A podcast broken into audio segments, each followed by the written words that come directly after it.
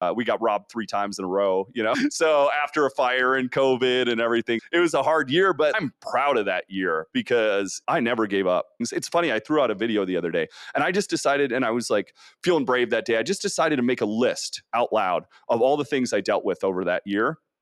And this guy writes this comment in the post and he's like, Oh, so now you failed at business and you became a business coach. And that was the greatest compliment I've ever gotten. He figured I'd failed. But I never failed. I kept going. I ended up selling that company. Never once did I fail. I'm glad to hear the list was so overwhelming that it was automatically assumed that I failed, but I never gave up.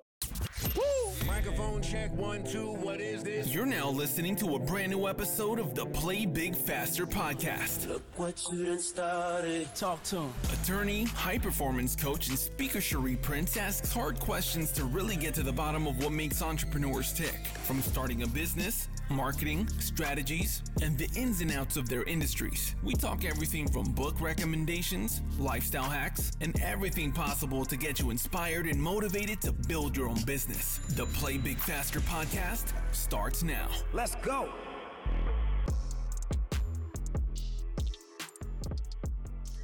Welcome to another episode of the Play Big Faster podcast. I'm your host, Cherie Prince, and we are joined today by Tyler Copenhaver-Heath. Tyler is affectionately known as the entrepreneurial alchemist, and he aims to level the playing field by actually working with small businesses and budding entrepreneurs. How are you doing today, Tyler? I'm wonderful. I'm great and grand. How are you today? Oh, look, better now that I'm talking to you. I appreciate that. The world's greatest compliment. So tell us, how do you turn challenges into gold with grit, science, and heart? oh man, we're going to dive right into the most complex chemical problem of all time. We're going head first. Yes. So, how do you do that? Put it this way these days, and we're constantly evolving, including myself, like quickly, hopefully. Oh, and then there's this gum, gumdrop we have in our head. And I'm a very normal person, but I think I've learned to manipulate it a little bit and make it do the things that I want to do more. And I'm never, even in mo- uh, other people, I've never ceased to be amazed at what it is possible, what is capable of. If we can mm, start to play with this thing a little bit, we can do anything. And I think that's what business is. I think that's what life is. I think that's what joy is. I think that's what impact is, is just kind of being able to maneuver this little gumdrop we got floating upstairs into things that make life have value. You had a very challenging upbringing. Tell us a little bit about it because you really came from humble beginnings. Yeah, it, it's a little bit difficult still to this day. I just went and gave a, uh lecture to or speech, whatever you want to call it, to a high school, and one of their critiques was we wanted you to talk more about your childhood, your younger years, and that sort of stuff. And so I think I'm still I've only started talking about it the last couple of years, but I guess the key points are um, grew up on welfare. Dad was in prison. Mom had her issues with drinking and smoking and drugs and that sort of stuff. I think some of that caused me to have a lot of problems at school. And so then at the same time, I was told that I wouldn't amount to anything. I wasn't very smart, you know, those sort of things. And so I had a very lost mindset and a very, and I didn't think much was possible for my life. And I thought I was stupid and all these things. And then luckily I somehow made a switch. I wish I would, could have the magic formula to that switch really, but it, I basically just started to believe just enough. And then I fed myself a little bit by going to college. And I was like, okay, this, I'm not stupid maybe because I'm doing pretty well here. Oh, and then I'm like, okay, maybe I'm going to get a little braver and I'm going to switch that business degree and I'm going to go for what is the hardest thing they possibly have in the world. And the biggest name I knew was biochemistry. I'm going to get that one. I'm going to show them that I can do whatever I want, you know? So I got a degree in biochemistry. I absolutely loved it. I ended up like just being such a nerd for science and didn't realize put all of that together at the time, but science is everything awesome. Science is fitness, which I'm super involved with. Science is race cars, science is space, science is our brain. Like science is amazing. And so it's like proving them wrong turned into be like something that I've enjoyed forever. The bad stuff can usually weigh out into some good stuff too, I think. So after the rocky childhood and the degree, where did the garage start up? Where is that on the Yeah. yeah, that's so I was working full time, going to school full time. Um, my dad actually had just gotten out of prison, and so he's living with me, and uh, so it required me to work a lot. Eh, But I still like had this desire to do more and I had a tiny bit of time. And so I would buy these like old rundown classic cars and everybody like, Tyler, what the heck would, are you doing? And I didn't have much time. I'd use brakes and things like that, but eventually I would work on them more and more. And when they were done, people loved them.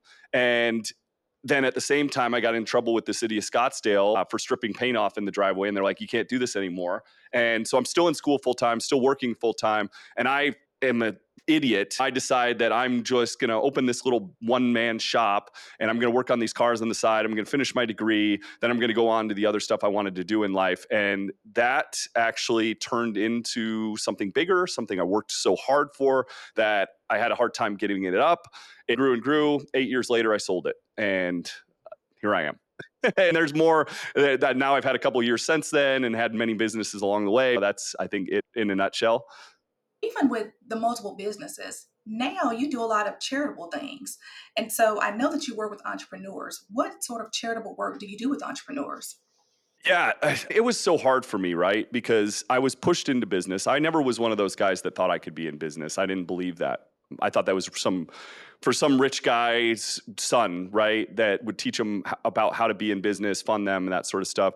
I started my first business with almost nothing. I lived in a trailer in the desert with no water, no electricity. I and it worked, right? It worked. Oh, like the suffering worked. But it's a pretty big driver when it's like either make it or be homeless, right? There was no middle ground. And so that's why I was crazy to do what I did. And luckily it worked out for me.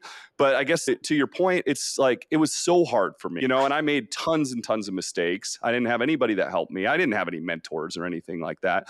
And I thought to myself, it doesn't have to be this hard. And I guess at first I was kind of like, I wanted to be this hard for everybody. I was jealous, uh, like shamedly jealous that anytime like I'd hear a success story that was so much easier than mine. And I was like, I had to work so hard. And you know what I had to do for this?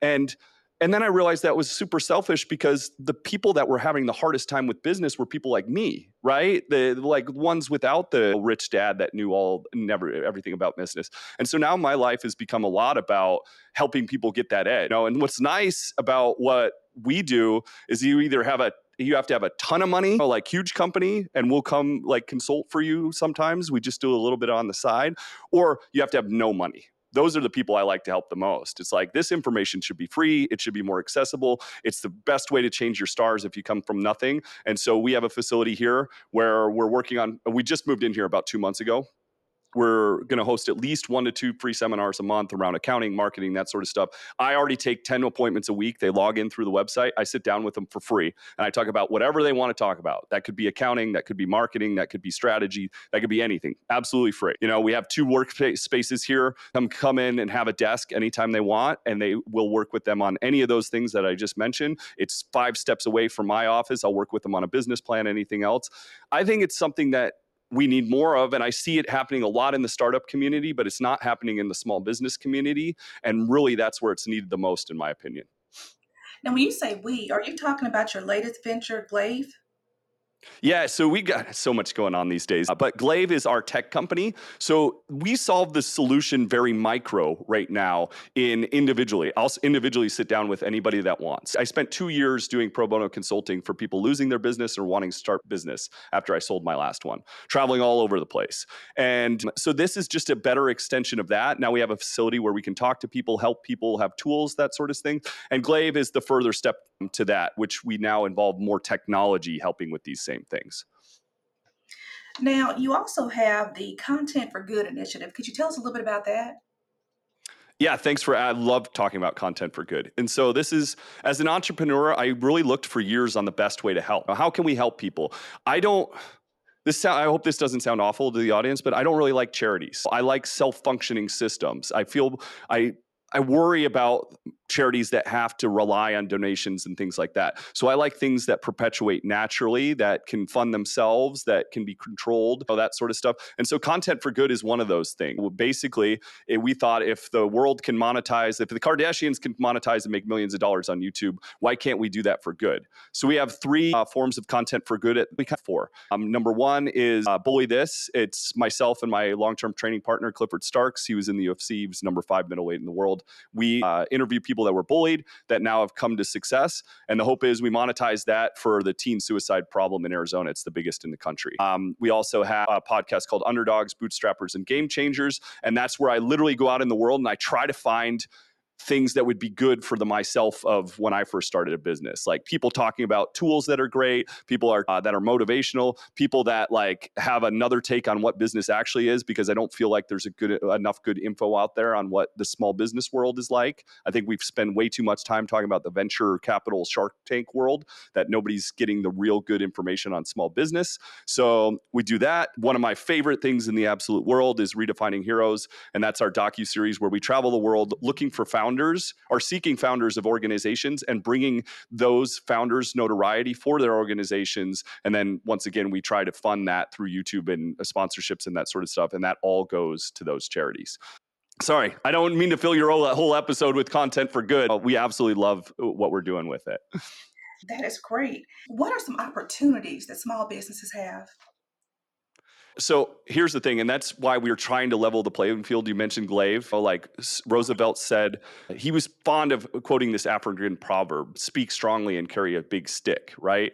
And I always loved that phrase. My business partner did too. And we're like, that's so cool, but he needed a cooler weapon. And so we started thinking about weapons and we came up with Glaive was this long pole arm sword thing. And we're like, that's a better weapon. Glaive is basically the big stick for small business, but it's a better weapon, right? And I love that. Yeah and so first off it's like it's going to take people like us to help level the playing field a little bit for especially underdog entrepreneurs because i'll fall into my hippie hypothesis here. So if we make business more achievable and easier now we have people from worse backgrounds coming into their own success and your own success is what changes the world this is the biggest thing that changes the world. You have your own success. You have a heart for where you came from, just like I do. You know, and then you go back and those change those things that are frustrating or for yourself or for other people. And that's why it's invaluable that we get more small businesses off the ground. But small businesses in a state of death right now.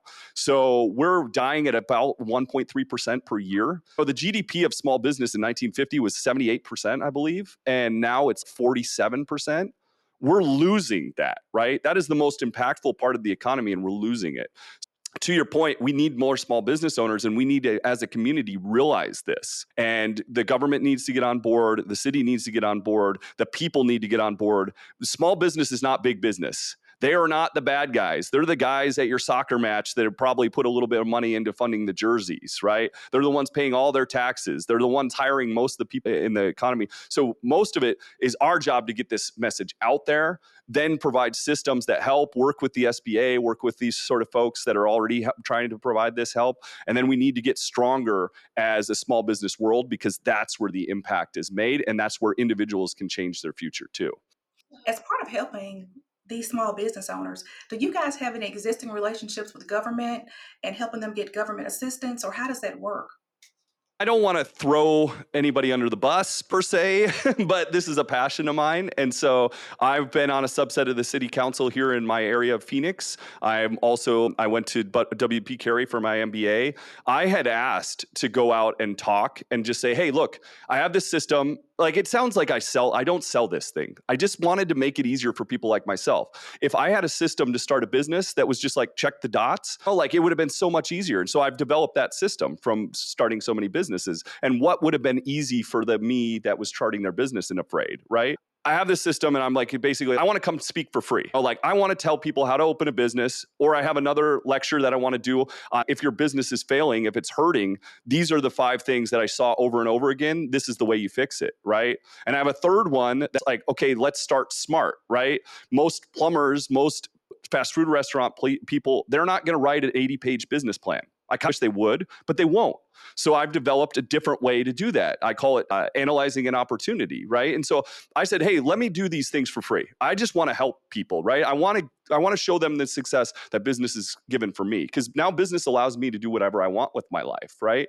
And uh, and it's changed my stars, so to speak. So I want to do that for other people, but they've never embraced it. And so finally, we're like, we're going to have our own facility here. We're reaching out to everybody um, in our area here. There's a lot of things everybody keeps telling me, Tyler, there's a lot of things for small business. It's like, I never heard of them, but let's work on putting those resources together now at this point. Then we're all in the same mission. Oh, And so we're really trying to do that. We're trying to glue these systems together. Um, we're trying to reach out to those folks and say, this is what we'd like to do. This is how we'd like to help, or tell us how we can help and uh, get everybody working together on the same issues. Let's unpack that a little bit because you said that, you know, there may be five things, five reasons why a business is failing. Could you share with us some examples of what you've seen on why some small businesses don't make it? One of the bigger stats around business, and this is so tough for me, we haven't even gotten into business as a mission and why that's, I think, imperative. Um, and one of the biggest mi- mistakes I've made in my career. But um, number one is, I think, choosing the right business, one that aligns to you. Like, luckily for me, not to pat myself on the back, I got no quit in me anymore. Like, I will not quit. You can you can get in my way as much as you want. I will never stop. I am that annoying ant that's going to keep going it takes a while to develop that mindset, I think, for one. So a lot of people get into this, and social media has it everywhere. Business is so easy. Work your own hours. Uh, you just uh, every day is going to be a joy. It's like they're selling a dream that doesn't exist. So that's why mission should be a business, or business should be a mission. And I tell people, go after what you hate. Find that thing you hate, whatever you hate, and that's what you need to do for your business because you need to find a solution for that thing you hate.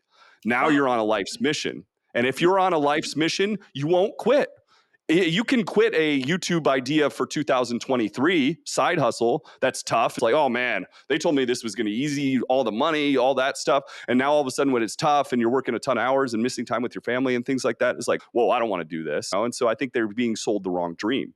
They need to align a mission to a monetizing uh, business. So that's number one, what I see is because if, if you don't quit, you will succeed. Positive of it absolutely won't you, you'll find a way to make it work but it has to be like so important to you that you do right so that's the biggest thing. Um, number two is just accounting. Nobody wants to embrace accounting. I don't see one single person online talking about accounting other than me. I, I feel like the biggest nerd in the world. It's like, hey, accounting systems are important. You can't run your business without it. I don't care what anybody says. Accounting is the most important thing to your business because if you aren't making money, you're going to sink. So you need to pay attention to accounting, and it's actually fun and easy. And once you've been without it and now have it, it's like a crystal ball for your business. Wow business became so much more fun because now I know what's actually going on instead of walking through the dark, not knowing what's going on with my business. There's no thermometer to it. So I think to elaborate on that principle further, and since I've taken so much time with those two, I won't give you five.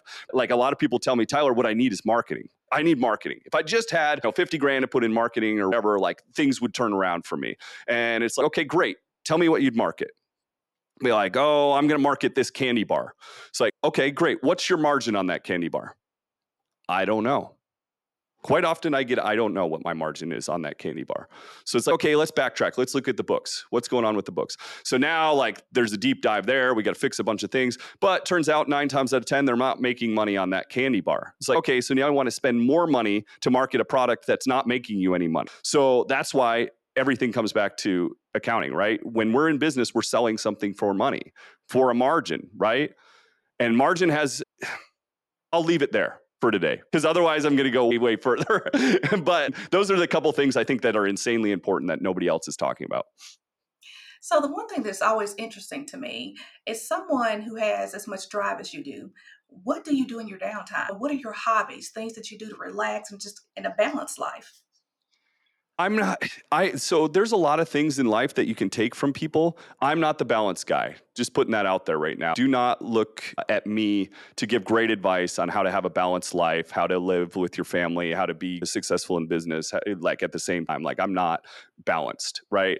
I love to work. I love my work, absolutely love it. I spend a lot of time doing it. Luckily, my business partner loves to work too. We spend a lot of time together doing it. And uh, so I guess that's enjoyable for both of us. We get that camaraderie. We're always working on a problem. So that to me is not work. I'm working with my business partner and best friend, and we're working on problems that we believe are important in the world. Oh, and then the other thing is I have to absolutely have to work out. I don't know how to live without it there was a point in my last business before I had some back injuries and things like that. I would work out about 26 times a week, you know, and that's that's my life. And I put a travel trip in there. I need to see adventure in the world. Oh, here and there, I like to have a cookie with my little cute niece. Oh, and that to me, that's enough. I haven't. I'm happy to make time for those things. I think at some point I probably should learn a little bit more balance, but I'm not the go-to guy on how to learn that. You've given us so much wisdom, but we have not talked about your book. Aren't you a published author as well? So I have one book out there that a company approached me to write. Um, they've been in the publishing world for a while, so that's out there in the world. Uh, the other book I've been afraid to release. So we started this episode by you asking me about my childhood. And it's weird. 42 years old, I'm still struggling with some of it. As much of it that I've overcome, I still struggle with some of it. One of the things is I was told that I wasn't smart, right? And so I'm so worried about my book. It's like, what if I come off, you know, unintelligent? What if the writing's no good? I've never been a good writer, you know. I've expressed some things in that book that are like about my childhood and things like that. And so it's done, you know, and I think it'll be helpful for the world. I don't this is a secret that I'm told I should release on it too. I don't usually uh, it's not until the last chapter you find find this out. But that book will 100% go to fund small business owners. I'm going to put it into a, a fund, and that will just help eh, with grants for small businesses and nothing else. So I really need to release it for many reasons, but I still fear it. As much as we fight fear, oh, like we still have some of it in life, and I'm working on that right now. Whenever you decide to release it, we're going to put it in the show notes. It'll undoubtedly be after this episode is released, but we're going to put it in the show notes. So just keep me up to date on when it's released. Oh, thank you so much. It basically tells, so I have a step process, like I mentioned, for opening a business. It tells a mistake on every single step that I've made and then like how not to do that, right? And so I try to involve all these interesting stories. And everybody told me, you know, Tyler, you really need to write a book about what's going on with you. I hate to say it this way, but it's like you have the worst luck ever. And so it's like you really need to tell everybody that you had fires and robberies and lawsuits and all this stuff going on at the same time. It's like unheard of, right? Uh, we got robbed three times in a row. So after a fire and COVID and everything, it was a hard year, but I'm proud of that year because it's like I never gave up, you know. And if I listed out all the things, it's funny. I threw out a video the other day and I just decided, and I was like feeling brave that day. I just decided to make a list out loud of all the things I dealt with over that year. And this guy writes this comment in the post and he's like, Oh, so now you failed at business and you became a business coach. And that was the greatest compliment I've ever gotten. he figured I'd failed. I never failed. I kept going. I ended up selling that company. I was like, never once did I fail. I'm glad to hear the list was so overwhelming that it was automatically assumed that I failed, but I never gave up. Nothing gave up, nothing went wrong, you know, other than the world, but I corrected every one of those things, right? Surpassed them. Love it. If you had one piece of advice to share with a small business owner on how to play big faster in business, what would it be? Make business a mission, please. And I don't want to make this take forever, but the best example I have is the founder of Patagonia, right? And do you know his story? I don't. So he wants the mountains to exist for the youth, right? He was a mountain climber, or still is. So he decided, I want to do something about this right? And he could have opened a charity and maybe he even had some rich friends that could have raised a couple million dollars and maybe did that kind of impact for the environment. Instead, he started a for profit business where a percentage of all his clothing, Patagonia clothing, goes towards the world. And he just retired. His shares were worth $3 billion, billion with a B. And he gave all that to what he cared about, which was the environment. Like I said, he could have started a charity. Instead, he started a for profit business and made more impact on something he was passionate about than anybody else ever has in the world. So, if you can make business a mission like that or do something you hate and correct it, you will not fail. I promise you. This is the secret right? You know, and this could be something as simple as I hate the fact that you can't get a good hamburger in town. If you are that passionate about it, you will not quit a mission. Right. And that's the best piece of advice I can ever give you. It's something I did wrong in my first business. I didn't know any better, but have that business have alignment to something that fulfills you on every level. Tyler, how can someone contact you? One, if they like to help with your mission, and two, if they need your assistance. Yeah, that's something I've not done an incredible job with, and I'm starting to try to do better now. Is um, networking. So if you're an entrepreneur that loves to give back, I'm not a business coach. I'm somebody that just wants to help people. That I don't want that label by any means. And there is other entrepreneurs out there that have found success and they really just want to help people give it back, right? And we realize that business can be such a good tool for that. So you feel free to connect to me. If you're new in business, if you're struggling with business, you can connect to me as well. The best way to get me probably is on my Instagram at Tyler Uriah. If you're interested in content for good, there's uh, bully this, theheroesjourney.com. Underdogs is actually launching next week. We're really excited about that. Um, we've got five episodes in the bucket now, so it's time to launch. Um, and that's underdogspodcast.com yeah, feel free to reach out. I'm trying to be super accessible. We have a place too where you can book in some time with me, sit here with me, or on the phone with me, and I absolutely for free will talk about anything business related you want to talk about.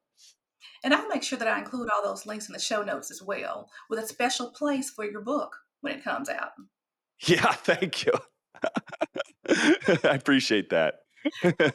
Everybody, we appreciate Tyler being here today. And until next time, play big faster. Thanks for listening to this episode of the Play Big Faster podcast. Want more entrepreneurial content? I like this. Make sure to subscribe for future episodes. Already subscribed. I just clicked on it. Don't forget to like and leave a review. Share with a friend that needs this in their life. I think you need this more than I. Oh, and make sure to follow Cherie on IG at Cherie Speaks. And remember to play big faster.